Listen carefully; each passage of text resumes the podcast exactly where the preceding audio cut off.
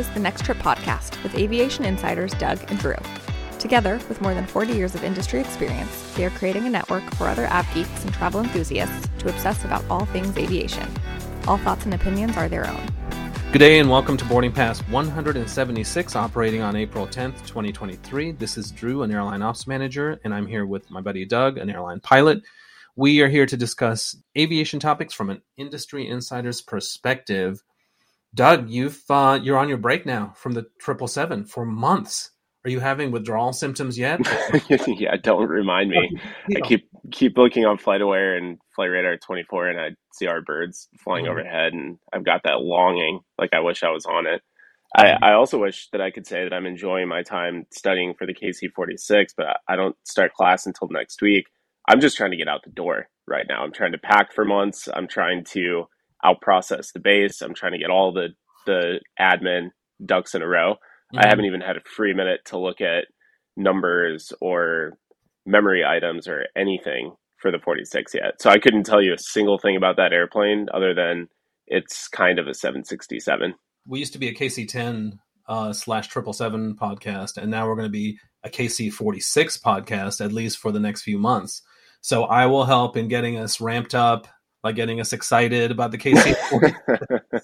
I know. I, am not, I'm not saying I'm not excited about it. I, I yeah. am excited about it. I I barely have had a free moment to even sleep in the last few days, let alone study and think about the KC46. Uh, what, once I get to my hotel room and I'm unpacked and settled in, then it's game on. It's game but on. Un- until then, it's just trying to get out the door. I, I told you, yeah, I think you're asking how the juggling was going the other day because I was saying mm-hmm. that I mm-hmm. was I'm just juggling a million things right now. Uh, and you said hopefully the juggling is done. I made a joke. I said no, the juggling won't be done until I'm sitting in the escape lounge at Sacramento Airport on Tuesday morning. That's when the juggling will be done. The escape lounge. There could be no better name for it. but for the list, I mean, we're talking like everyone knows what a KC 46 is. So let's just mention the KC 46 is uh, the military version of a 767, which is a refueler. But Doug, it's not really a 760 it's it has a does it have a 767 400 flight deck what is the flight deck like i'm sure it's not like the 767s that we are flying that are like 25 to 30 years old yeah the literature that i was reading from boeing because I, I was curious now that people are going to start asking and i've heard lots of conflicting not thoughts but like conflicting statements on what this airplane actually is so I, I looked it up from boeing's literature that they handed out when they were trying to sell it to the air force and it's a 767 200 body with a strengthened wing. So it's a different wing than the 200 had. Mm-hmm. It has four additional fuel tanks in it for the offload capability. So it carries a lot more fuel than the 767 200. It's not a 300 wing, I don't uh-huh. think, but it is strengthened. So I think they actually made a new wing for I'm trying the to picture it. Does it have winglets? I don't know. No, it doesn't. It doesn't. Right? Uh-uh. Yeah. No, and it, it also doesn't have thrust reversers, which is interesting. That's crazy. I wonder. The Air Force, the Air Force did a cost benefit analysis, and they said that replacing the brakes more often is still over the life frame of the airplane going yeah. to be less expensive than whatever maintenance costs are associated with having to to fix thrust reversers and I guess the amount of stress the thrust reverse puts on the engines. Yeah. The Air Force said it's it's better just to use more brakes and burn through brakes quicker. Interestingly, now, will it have cargo carrying capacity like the the KC ten? It does. Uh huh. Not not as much. It, not it's as much. A, because it's a smaller from a square footage footprint. It's a, a smaller airplane, so it won't carry as much both in fuel or in cargo. It'll also carry passengers, just like the KC ten. But to answer your flight deck question, because I've from people who even fly it, I, I've heard some say it's a 787 like flight deck. I've heard others say no, it's a 737 Max flight deck. Mm-hmm. The funny thing is, these are coming from people who have never flown either of those airplanes, and and they're both comparing, and and multiple people are comparing right. it. So that's why I had to look it up with what Boeing said. And in Boeing's terms, it's a 787 style flight deck. Really? It's not. It, it, doesn't have the same like rounded overhead that yeah. space age overhead panel uh-huh. like the seven eight does, but the screens and the displays and I guess the like the the box, the FMS, the flight management mm-hmm. system is akin to a 7.8. Wow, how interesting! So it's a mishmash of different technologies as they they um they happen and they install yeah. them.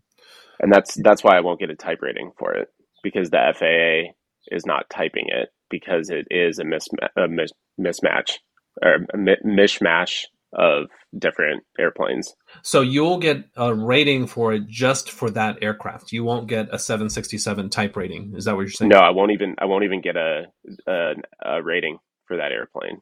Interesting. The Air Force, the Air Force will consider me qualified on it, but in the eyes of the FAA, mm-hmm. it, it's like the C seventeen, the C five. The, okay. There are no type types for those. All right. So, did you have a DC 10 type rating when you flew I did. Be, I did. Yeah, because that was an off the shelf product. Huh. There, there, were a few slight changes from the civilian DC 10, just the, the extra fuel tank and the boom. But aside from that, it was like I could I, before like let's say FedEx before they put the MD11 flight deck in the DC 10 mm-hmm. and called it the MD 10. Yeah. You could have picked me up from my KC 10 and plot me right into a FedEx airplane, mm-hmm. it would be identical. I, would be able to to fly it. So you could be non-revving on a 767, and if there was some emergency and they needed help, and you were already flying the KC-46, you would be like, "No, I don't know anything about this aircraft." Yeah, exactly. That's crazy. All right, Doug, we have a lot of stuff to cover. Do you have anything else about your uh, your hiatus? No, I'm sure we'll we'll be talking about it a lot. Um, well, I, I will try and not talk about it too much to bore the listeners, but I'm I'm sure we'll be discussing it a lot in the coming weeks and months. One quick thing. So from the Escape Lounge, you were flying southwest to Wichita, am I right? To Denver. Through yes, to Wichita through Denver. Through Denver. Okay. Mm-hmm. All right. So that'll be. I mean, you, you haven't flown them in a while, so we can uh, get your review next week. My week has been boring. Uh, I have dodged the bad weather days and uh, I'm going to come back to weather in just a moment. But I, I, I went out. I invited my buddy, the two Av geeks, to go drinking after work, and I'm like, let's just invite everyone. So Tuesday is going to be our open enrollment. You don't have to be an Av geek. There's no application required. There's no approvals. So it was fun. We invited the flight attendant supervisors, move team, ramp. There were about 10 people. It was very good energy because these are people from diverse backgrounds. The the flight attendant supervisors. One of them was an Embry Riddle graduate, and she um, learned to fly a plane, and she decided she wanted to work in ops. But she started off hmm. in in as being a an in flight. She became a flight attendant, and now she's an in flight supervisor. And her goal is to be an NOC. Such a diverse background. And then the other one, who's a, a flight attendant, also was a flight attendant for Delta went to the hotel industry and came back to the airlines to work for our airline. The, as far as the the ramp management that was there, it's I, I don't even have time to discuss like the wealth of uh, experience they've had. So it was a nice group. And you know, when we go back to work, you, go ahead. You you said that it's on Tuesdays. Tuesdays, yeah. Okay, my my next DC layover, I'll try and schedule. Well, oh, it's going to be a few months, but I'll try and schedule it for a Tuesday. Oh yeah, you've got to be a guest on that because that is is so much fun. And we go Tuesdays because it's not that busy, and we can cordon off the whole area. And we always sit in the same area in the corner. Now, when we show up on Tuesdays, we'll be like, oh no, this area is reserved. You know, we can just tell people. and the bar would probably be fine with it because we're like VIPs there because they see us every Tuesday. But but anyway, as far as drama at work with the thunderstorms, we had a thunderstorm yesterday, and with these two av geeks that were at uh, the bar on Tuesday, they're at work.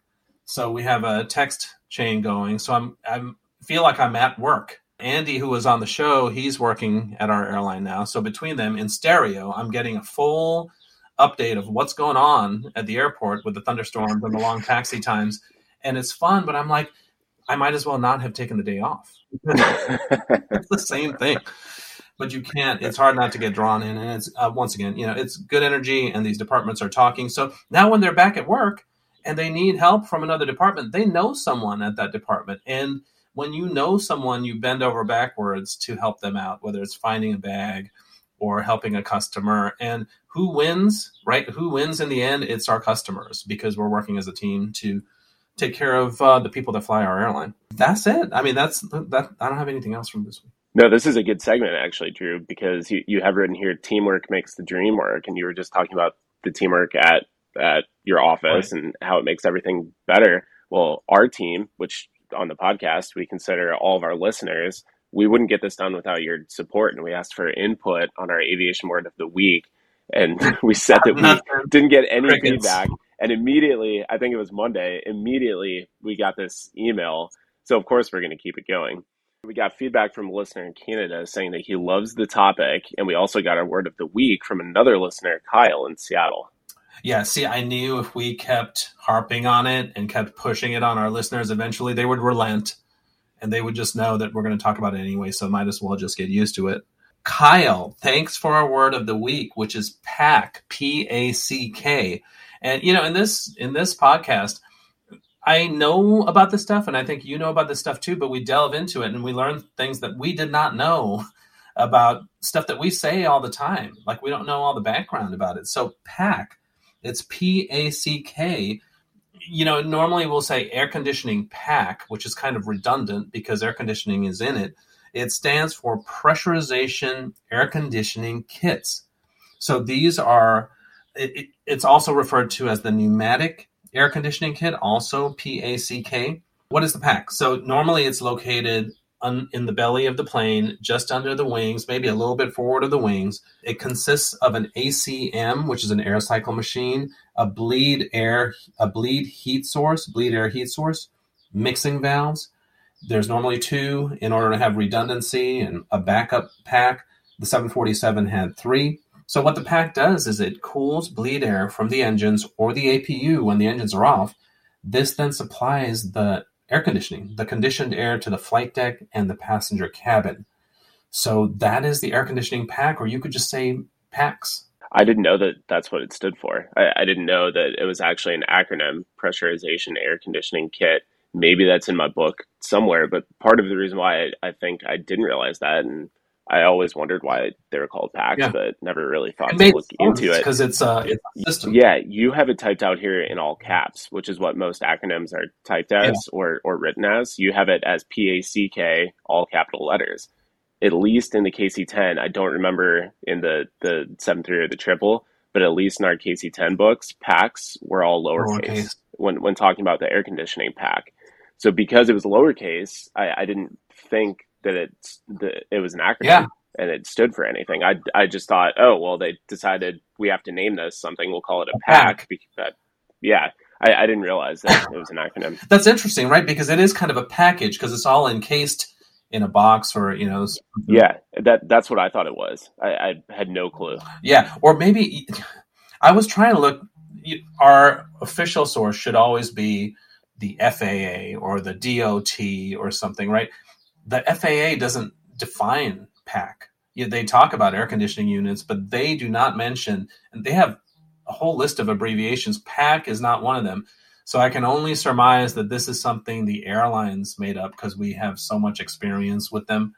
And that's where PACK comes from. It doesn't come from the FAA. but when you I don't know. I don't know what to tell well, you. Yeah, but when you're, a, I mean, when you're a passenger on a plane and you hear the and you feel the air conditioning flow through the airplane and the thing starts winding up those are the those are the packs that are working mm-hmm. yeah and we had this uh, i think i talked about it leaving madrid they said they had a um, problem with one of the air conditioning packs wouldn't come on and it was stale it was uh, there's no airflow in the cabin so after two hours, they decided, and I, I, told my buddy Ian and Charlie this.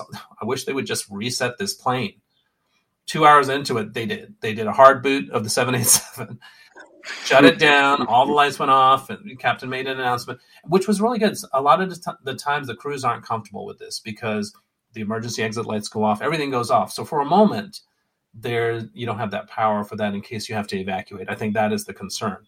But it only took a minute, started back up, and then you could hear the packs and you could feel the airflow, and that was the packs turning on this is another good segue. Yeah, your your transitions that you typed out they're on point today. Well, first of all, I mean, Let's... Kyle, thanks for thanks for the word. And if any of you out there have any aviation words that you hear when you're flying or hear the ramp talking about, just let us know, and we will have that as our airline word.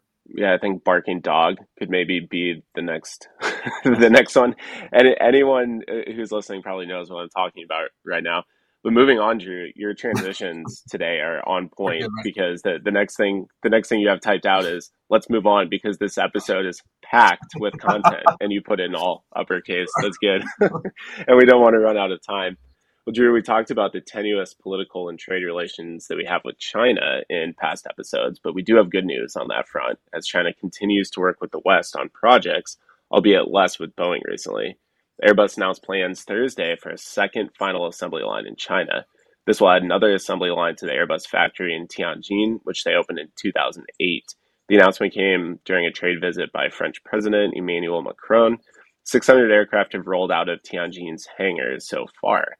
Airbus has four assembly sites around the world. The company forecasts that China's air traffic will grow 5.3% annually over the next 20 years, significantly faster than the world average of 3.6%.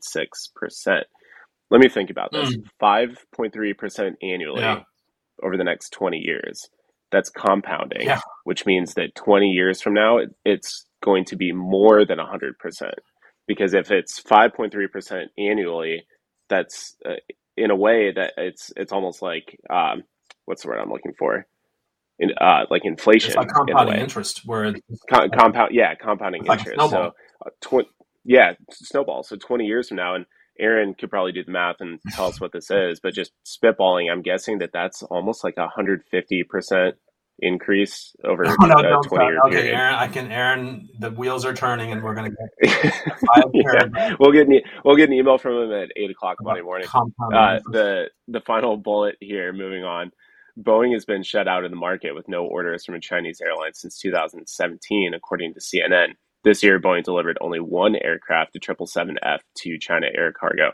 Now, one thing that I, I did see, uh, I think it was in the Wall Street Journal yesterday, there was an article about President Xi mm and one of the photo on in this article was these two Chinese service members kind of blurred out because of the focus of the picture and it was an Air China 787-8 and it talked Oops. about carrying President Xi no cuz that that's what they use That's what they use So even even okay. yeah even though we have this this not this very rocky relationship with China right now the US and and even the West the presidential airplane is still a 7, 747-8. Right. It is a Boeing American-built airplane that is carrying the president of China who's trying to project this global power. Yeah. And it's on a 747. Yeah. To me, to me, that, that was that was just very fascinating. Yeah, I wanted to discuss this article because it is concerning what's happening with China. But I think big picture wise and looking into the future, I think the U.S. and the West and China are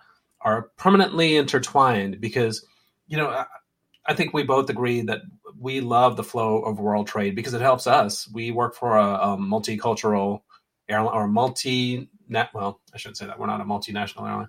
We work for a company that flies all over the world. So world trade improving helps us directly, but I feel like China, you know, we, we're going to have our disagreements, but in the end, there's too much that connect us, and it's mainly um, company and people wise. And here's something else. So even though there's this a little bit of a standoff, China is making agreements with the West.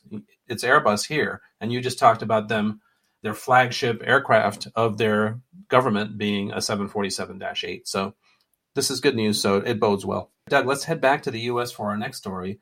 NASA has just named its four astronauts for its first crewed moon mission in 50 years. The selected astronauts for Artemis 2, a critical test flight around the moon, are Reid Wiseman, who will be the commander, Victor Glover, the pilot, Christina Hammock Koch, she is the mission specialist. All three of them work for NASA, and then we have Jeremy Hansen. He's a mission specialist, and he is from the Canadian Space Agency. Artemis 2 follows Artemis 1, which went beyond the moon last year with no crew. Artemis 2 will be the first crewed mission to the moon since 1972. It's planned for 2024 or 2025 using the Orion spacecraft. Artemis 2 will be a 10 day mission with two orbits of the Earth before going 4,600 miles beyond the far side of the moon. NASA states that with the Artemis missions, we will continue to explore the lunar surface and collaborate with commercial and international partners to establish the first long term presence on the moon. So we could have a station on the moon. This is awesome. NASA will then use what we learn on and around the moon to take the next giant leap, sending the first astronauts to Mars. How cool is that? That's awesome. I, I was reading that this is going to be the farthest that humans have flown away from the Earth since uh, was Apollo Apollo 16. I think was the last Apollo. Okay.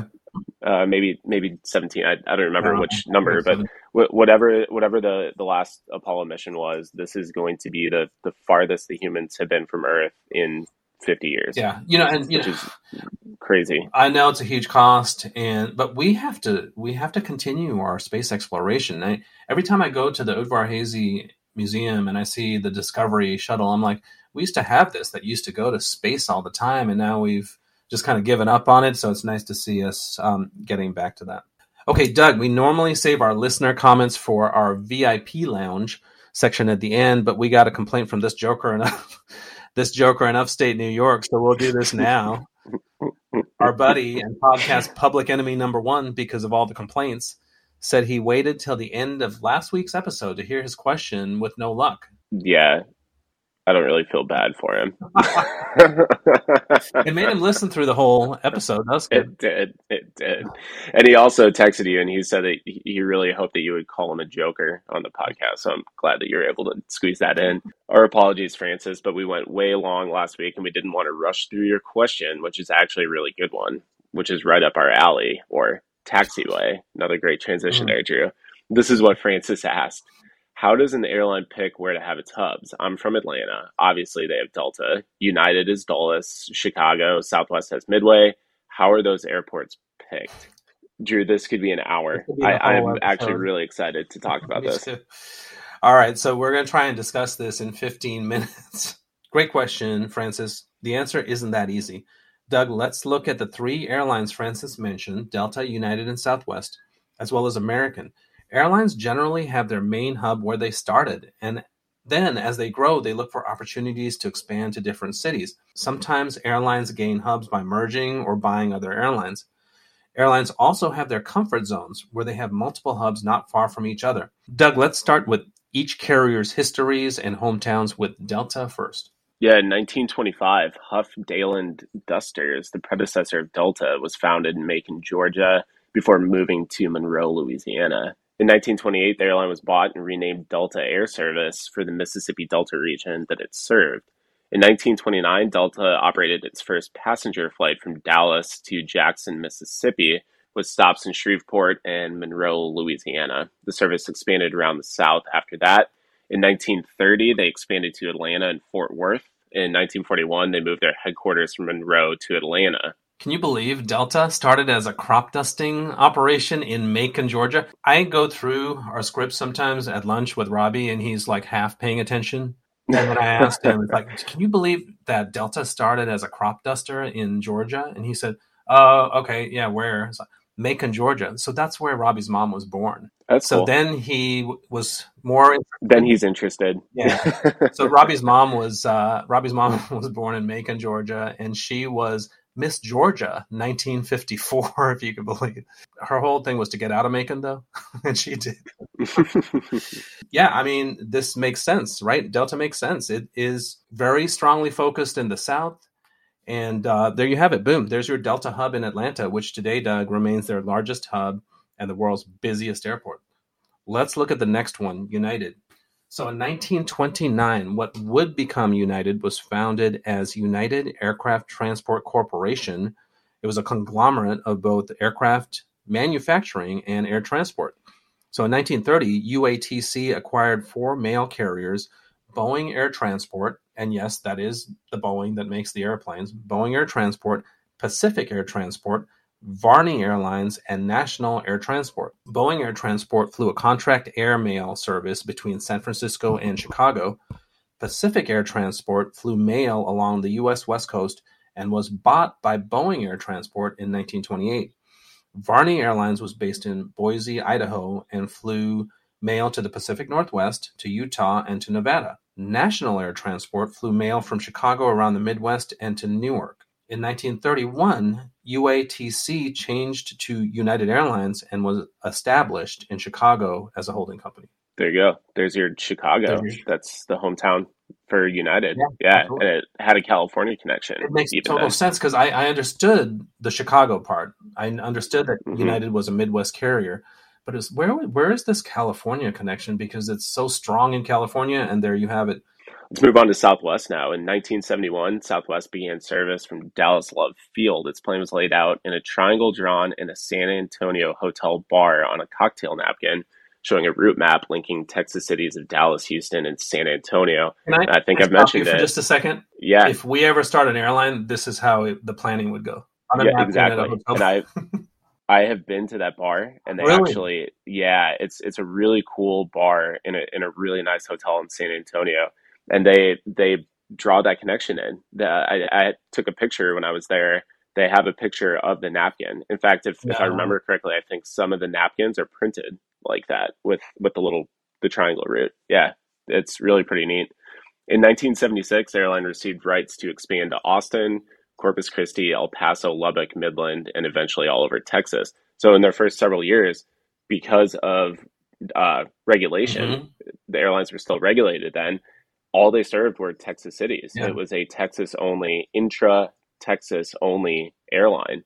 In 1978, deregulation of the airlines happened, and Southwest expanded in the South and the West to Tulsa, Oklahoma City, Albuquerque, etc. And if I remember correctly, I, we studied this in one of my grad school classes. I think Southwest initially was only allowed to operate to cities and states that touched Texas. Mm, okay. They were not they were not allowed to go to like Phoenix or to right. I think that's I because Mobile, Alabama, or something because it it didn't touch Texas. Right, and also um, DAL, Dallas Love Field, had some perimeter rule like DCA where you could go a certain distance. Yeah, LaGuardia has that too. I think. Yeah, so Southwest is interesting because they're with these four, they're the newest, right? They're considered the new kid on the block, but 1971, that's not very new anymore.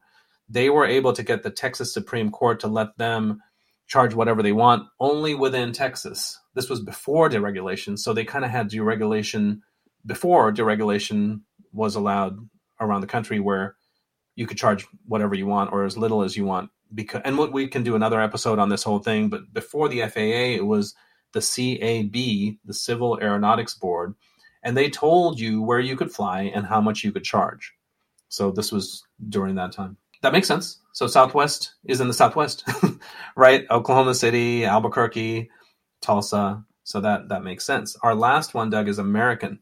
1926. American's history begins with aviator Charles Lindbergh, who was the chief pilot of Robertson Aircraft Corporation, which flew mail in a uh, DH-4 biplane from St. Louis to Chicago. 1936, American becomes the first airline to fly the DC-3 in commercial service between New York and Chicago. 1939, Americans started transcontinental service from New York to Los Angeles, and we would laugh if we were doing a podcast in the 1930s. This is this would be New York to Los Angeles, but it was actually Newark to Glendale. So it's kind of like, oh yeah, you fly from San Francisco to, to New York. It's like you mean from Burlingame to Elizabeth. they kind of did that. Their initial flights, Transcon, took 20 hours and 19 minutes. They were flown in DC-2s and DC-3s, made eight intermediate stops. And listen to these cities because it does kind of look like American. Washington, D.C., Nashville, Memphis, Dallas, El Paso, Tucson, Phoenix, and then Los Angeles. The company headquarters was in Manhattan, New York. In 1957, American opens the world's first special training facility for flight attendants, originally known as stewardesses. I remember when that was the common term, in Fort Worth, Texas uh, and it was named the American Airlines Stewardess College. So now we have we're seeing more of a Texas, Texas connection focus, right?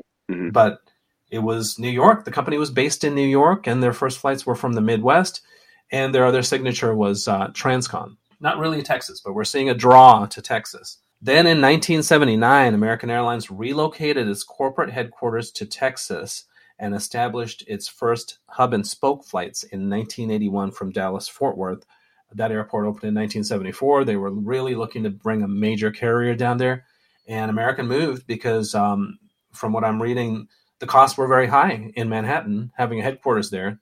So they moved to Texas for lower taxes, and that's where they were able to start the first hub and spoke airline in 1981 at Dallas Fort Worth. That all makes sense now, Drew. Delta flies to the Mississippi Delta area, Southwest to the Southwest, United to Chicago and California, and American is based in Texas. So then why does Delta have a hub in Minneapolis? Why does Southwest have a hub in Oakland? Why does United have a hub in Houston, American in Charlotte, Miami? The the list goes on. So that this doesn't become a three hour episode, which you and I could totally drag this on for three hours. Let's go airline by airline and let's talk about the hubs that we have a question. Why would United, based in Chicago, have a hub in Houston? Uh, you want to? Let's start with Delta. Let's start with hubs that don't really make sense and why they have a hub there. Delta, you've got Detroit. Well, you've got the coast. You've got LA and New York. Everyone has some sort of operation in LA and New York. So we can, for all the right. airlines, we can say LA, New York. We know they have a hub. Move those out of the discussion. Let's let's go more internally into the the central part of the U.S. Delta has Detroit, Minneapolis, Salt Lake. The, those are the main ones. They had Cincinnati. Why do they have those? Mm-hmm. Because of Northwest, right? Well, well, and uh, Salt Lake is because of Western. It, it's through mergers. Yeah. Let me save my analysis uh-huh. for why even those airlines had their hubs in those cities until until we're done talking about this. Okay, so you're saying Delta has the uh, hubs that don't fit their South Foundation, if you will, because of mergers. I mean that that's a major cause, not always the cause of additional hubs, but that seems to be the major one. All right, then we have United, same thing. So United is based in Chicago, hubs in San Francisco because that's also where they're from, the West and the Midwest. But they have a hub in Houston now, and they have a hub in Newark, and that is due to the merger with Continental. So that makes sense. Denver doesn't quite make sense. I know that uh, Varney Airlines used to fly around in that area, so it's not too much of a, um, a stretch. And Denver is considered the West and United is very Western focused. So that kind of makes sense. But that's uh, one that's off a little bit. Tell you what, I, I said I would save my analysis. Yeah. Let, us talk about it right now because the listeners, some of them are probably pulling their hair out. Like, why, why are you not talking about the obvious? Right now, we are looking at this just from a geographical standpoint based on where the airlines grew up, if you will, yep. or, or became airlines. An airline is a money making venture, and airlines go to places where they think they can make the most money or do it the most efficiently. Ultimately, hubs are decided, and, and even through mergers, there have been dehubs. United dehubbed Cleveland, mm-hmm. US Air dehubbed Pittsburgh, Delta dehubbed Cincinnati, American dehub Nashville, and St. Louis. The, the list goes on. So airlines airlines set up their operations and they set up their hubs where they feel like they can be the most efficient in moving people through those places and, and where it makes the most sense to to have those particular locations. But they also do it where there are big business centers. Denver is is a, a very big business center so it makes sense to have an airline that has a, a big hub there. Southwest has a hub there if you can call it a hub. I know southwest is not really a, a hub carrier mm-hmm. but i'm connecting on southwest right. through denver. Yeah exactly. Frontier has frontier has a hub there. You look at chicago there are multiple airlines with hubs but a lot of cities like Delta is incredibly strong in Salt Lake City. American is incredibly strong in Charlotte. United incredibly strong in San Francisco or in Newark. Uh, actually, they're they're stronger in Newark than San Francisco. There's less competition. So for for that sake of the argument, airlines uh, an airline is not going to try and come into Newark and set up a hub because United is so strong. An airline is not going to try and come into Charlotte and set up a hub because American is so strong.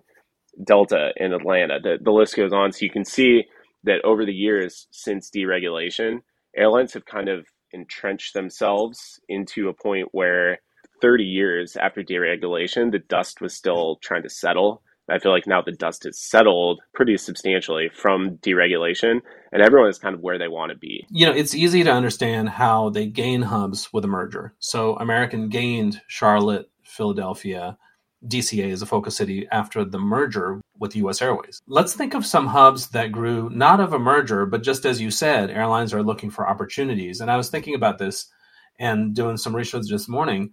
I thought that American's hub in Miami was part of somehow part of Eastern leaving.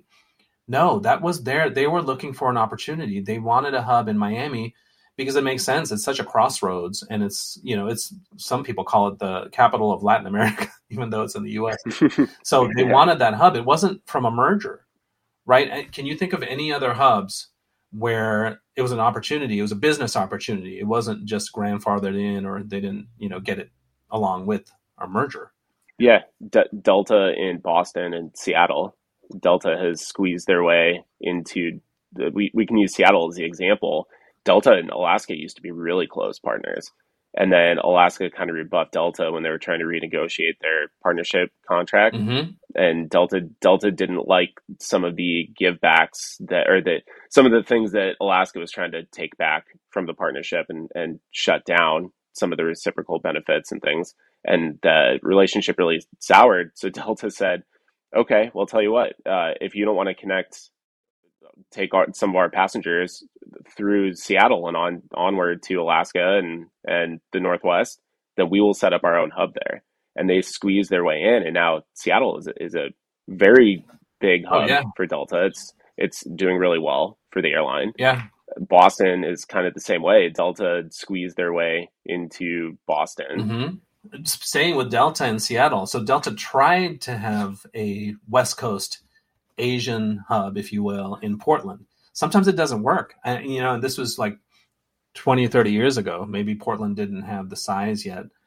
But it's now, like American with San Jose, American, American with Nashville. Exactly. They they had hubs in both those places and shut those down. And on the other side, I was thinking United at Washington Dulles. They don't really have a foundation in Washington Dulles, but this is an airline focused in the Midwest and the West, looking for an anchor in the East.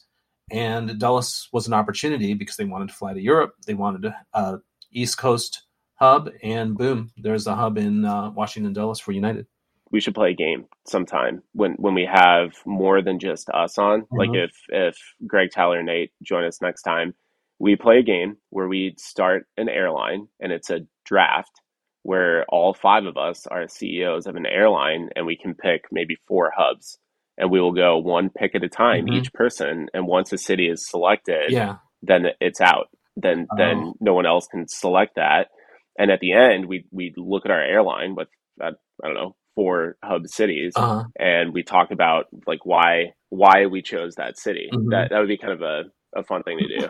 well, why don't we just okay? Let's do it now. this is totally not scripted let's put out to our listeners and to you and me and to uh, our buddies. Come back you know, next week. We'll take your uh, input.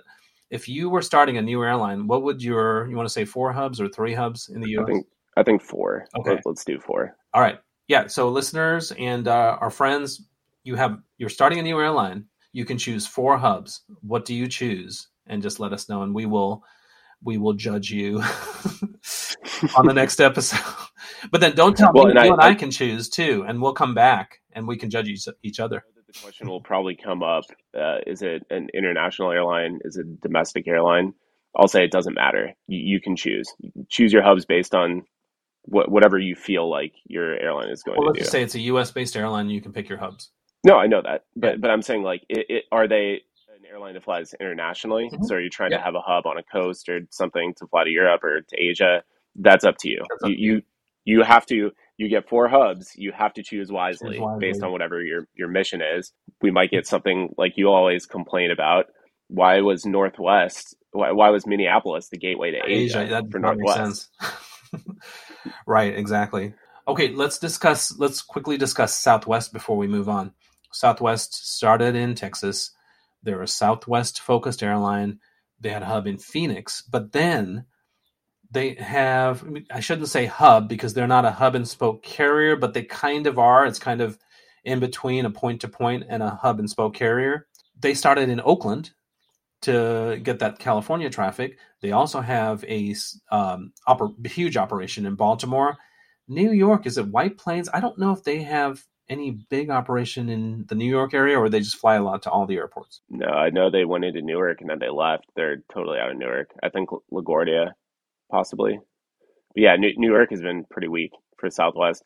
I, I look at Southwest, and this is going to sound bad. I, I don't mean it this way, but almost like a locust, where they they come in and they no no I mean th- think about it like they they basically or not maybe not a locust. This is going to sound even worse, but like a a cockroach uh-huh. because they say that like cockroaches can survive nuclear winter. Uh-huh. That it's the the only animal that can survive something. Look at the cities where Southwest is, is has a really big presence. Yeah, and what what void did that fill? Like I I think of St. Louis. Southwest is really big in St. Louis, and they they really grew there after American dehubbed St. Louis. Southwest found a, a way to go in there and do it. Southwest is really big in Nashville. They moved into Nashville after American dehubbed Nashville. Mm-hmm. So you can kind of see where uh, Midway, well, I guess Midway was totally different and ATA wasn't all that big at Midway, but still, you can see where like airlines moving out of major airlines moving out of these cities, Cleveland, uh, uh, Cincinnati, Delta and United left both those cities, and Southwest has moved in, and they have a really big presence there. Yeah, and then Oakland. I don't. It seems like the other major carriers have a minimal operation at Oakland. There used to be a lot of service to Oakland from all the airlines, and now with mm-hmm. Southwest being so big, I don't see like I don't think our airline even flies there. So we don't. They were able to like take over that market. Is that bad for competition? If you look at it from a metropolitan region, you did have you had United in San Francisco, you have Southwest in Oakland, and you had American in San Jose, which is much less now.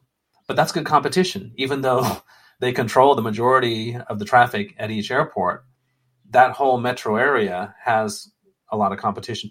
The DC area where I live is very blessed with all kinds of so you at in this area, just you know, within a range of about 30 to 40 miles, you have American at DCA, Southwest in Baltimore, and United at Dulles.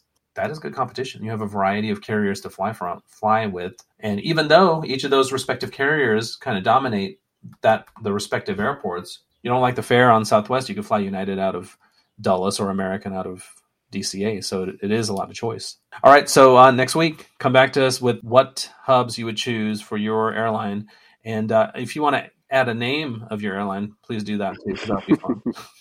Our friends at Non-Rev Lounge podcast are hosting a meetup in Dallas next week on April 14th and 15th, Friday and Saturday.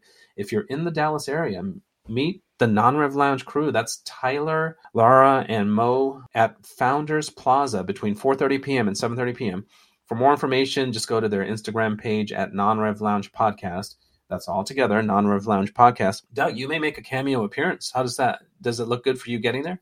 Yeah as of right now it looks like i should have saturday and sunday off. I, I probably won't make it for the founders plaza thing on friday evening unfortunately because i'll be in class until later but yeah, trying to figure out if I'm going to drive down or if I'm going to jump seat down. Still have some logistics because I I need to figure out what what it's what my ability to leave on the weekends from training is going to be like. But how, if I can get the far of a drive is it?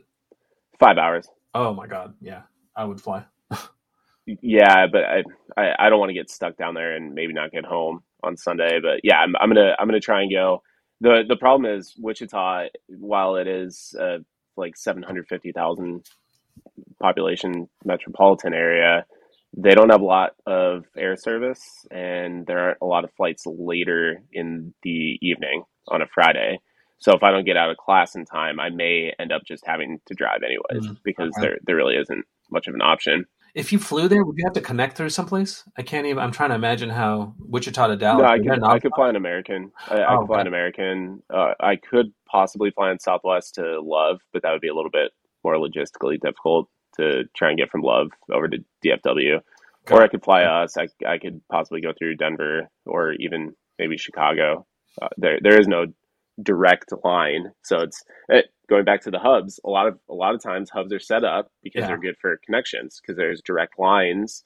You might be flying from Omaha to Salt Lake, and it makes sense to connect in Denver because it's basically a straight line. Whereas going from Wichita to anywhere in the south on our airline, because there is not really a, a good hub in that direction that would get me to Dallas without having to go out of my way. Anyways, I, I digress. before we wrap up, we received really good feedback from a new listener, Mark from Canada, which we mentioned Mark a little bit earlier in the show. He wrote, Hi, guys. I only found your podcast a few months ago, but have become easily and quickly hooked. I'm especially loving the recent addition of the Word of the Week segment. Look forward to every new episode. On the subject of engine talk, more please! exclamation mark. They may look the same to many of us, but under the cowling sits a marvel of engineering, and without them, our beloved aircraft aren't going anywhere. Furthermore, when the big airlines make their purchases, the engines and their maintenance contracts are worth billions of dollars as well. That is an excellent point. So it's well worth noting which engines they choose when they make the big announcements. We definitely can start doing that, Mark, mm-hmm. when when we talk about the new Riyadh International Airlines and the United 7-8 order and, and whatever orders Air India, whatever we talk about, we can talk about the engines too. Yeah, I'm getting more into engines, especially since uh, Greg is going to be deep in it and he's going to be making a lot of these engines. Yeah, and don't worry, Tyler. This doesn't mean that we're going to be talking about engineering all the time, but I digress. Mark continues. He says, I'm a layman in this department, but my ears do indeed perk up when you talk engines. Perhaps when an aviation engine bit comes up, you can call it an av Enger. that is pretty good segment.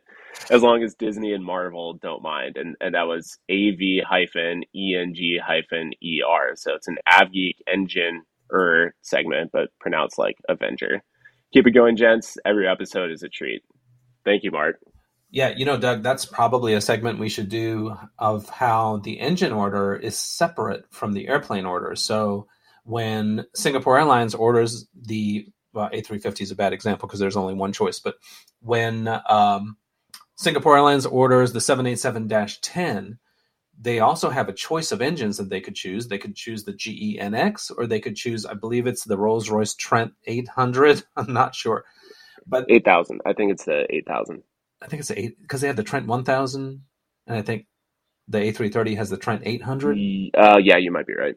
I'm yeah. not sure. And you know what? I think it's a Trent 900 because the 800 is the A330. I, okay, we, we we better stop because um, yeah, we're digging ourselves into a hole here. We're digging we'll ourselves into a hole.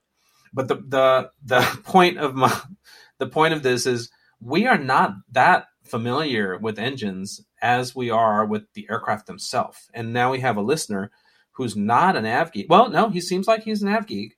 He wants to know to know more about engines. And again, don't worry, Steve mileage runner Steve. If we talk about this again, it's going to be 10 minutes. Just, you know, go make some coffee and come back and we'll be beyond engines. But no, it's, it's really interesting. But for those of you listening, get to know the CFM 56, the Pratt & Whitney 4000, the Trent 800, the GEnx, because we'll be talking about those a lot uh, as uh, we get into this year you said a, a, choice of engines, and you said, "Oh wait, the A350, they don't have a choice because there's only one." That reminds me of the yeah. your your story about the flight attendant who offered someone a, cho- a choice of a meal, and it was just chicken, and they're like, "Well, that's not really a choice. Well, you can choose not to eat." Same thing with the A350. Like, oh. I don't want those engines. Okay, well then you can choose not to order this airplane. Right. yeah, I don't think Airbus is going to be like the flight attendant who said you could choose not to eat. Airbus is going to be like, well, this is the reason why you should choose it. I think they're going to be much nicer because uh, that would make uh, who is it, Ali Akbar from Qatar, be like, are you seriously being smart with me here? Oh, did you say Ali Ali Akbar? It's yeah, Al Baker. That? Akbar oh, yeah. Al Baker. Al Baker, yeah, because you know, he's like, and I think um, next episode we should come back to that because I think they're playing nice, nice because they had this uh, lawsuits going this both kerfuffle. kerfuffle with the peeling paint, but I'm hearing they might reinstate that order. So we'll see. Yeah. There's drama in that. Doug, have a great time in uh, Dallas if you get there. Next show, standby listeners, we'll we'll find out how Doug got to from Wichita to Dallas, which should be interesting. To all of our listeners, this podcast is your show, so go on our website, nexttripnetwork.com, and let us know what's on your mind so we can talk about it or give us your feedback. You can also follow us on Twitter or Instagram at Next Trip Podcast. Please tell your friends about us so we can reach more people who love aviation and travel. Thanks to all of our listeners for your support and for joining the conversation. We'll see you next week, and in the meantime, stay aviation tough. This has been the Next Trip Podcast. Visit nexttripnetwork.com for information about previous episodes, trip reviews, aviation photos, and other aviation related content. This is your show, so search for The Next Trip on Twitter and let Doug and Drew know what you want to talk about. Not on Twitter? You can also email them at nexttrip.podcast at gmail.com. Please consider leaving a review wherever you download your podcasts. It will help other listeners like you discover this show.